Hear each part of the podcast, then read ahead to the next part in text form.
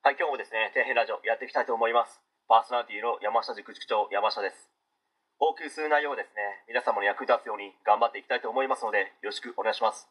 で今回はですね、ナインティナイン矢部さんが高校生の時、サッカーで味わった挫折について、ちょっと語っていきたいと思うんですけど、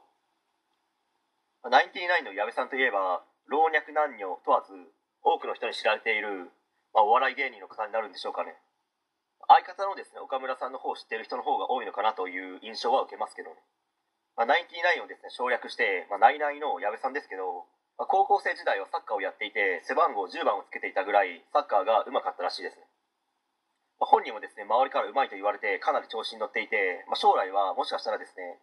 プロを目指せるかもと思っていたらしいです、まあ、そんなナインティナインを結成する前の高校生時代の矢部さんですけどまあ、大阪選抜に選ばれるかもしれないというところで落選してしまいサッカーを諦め一つ上の先輩だった岡村さんを誘い、ま、ナインティナインを結成するわけですけど本当に人の人生ってどこでどうなるのかわからないものです、まあ、ちなみにですねお笑い芸人の又吉さん、まあ、今は作家なんでしょうかね、まあ、この方はですね高校生の時にサッカーで大阪選抜に選ばれていて、まあ、お笑い芸人兼作家というカテゴリーならば、まあ、一番サッカーが上手いのかもしれないです。見た目的にはですね全くサッカーがうまそうには見えないですけど、まあ、矢部さんにしてみればですねサッカーが好きなのは大阪選抜を落ちた後も変わらないでしょうし、まあ、好きなんでしょうけど本人も好きとできるは違うと思い、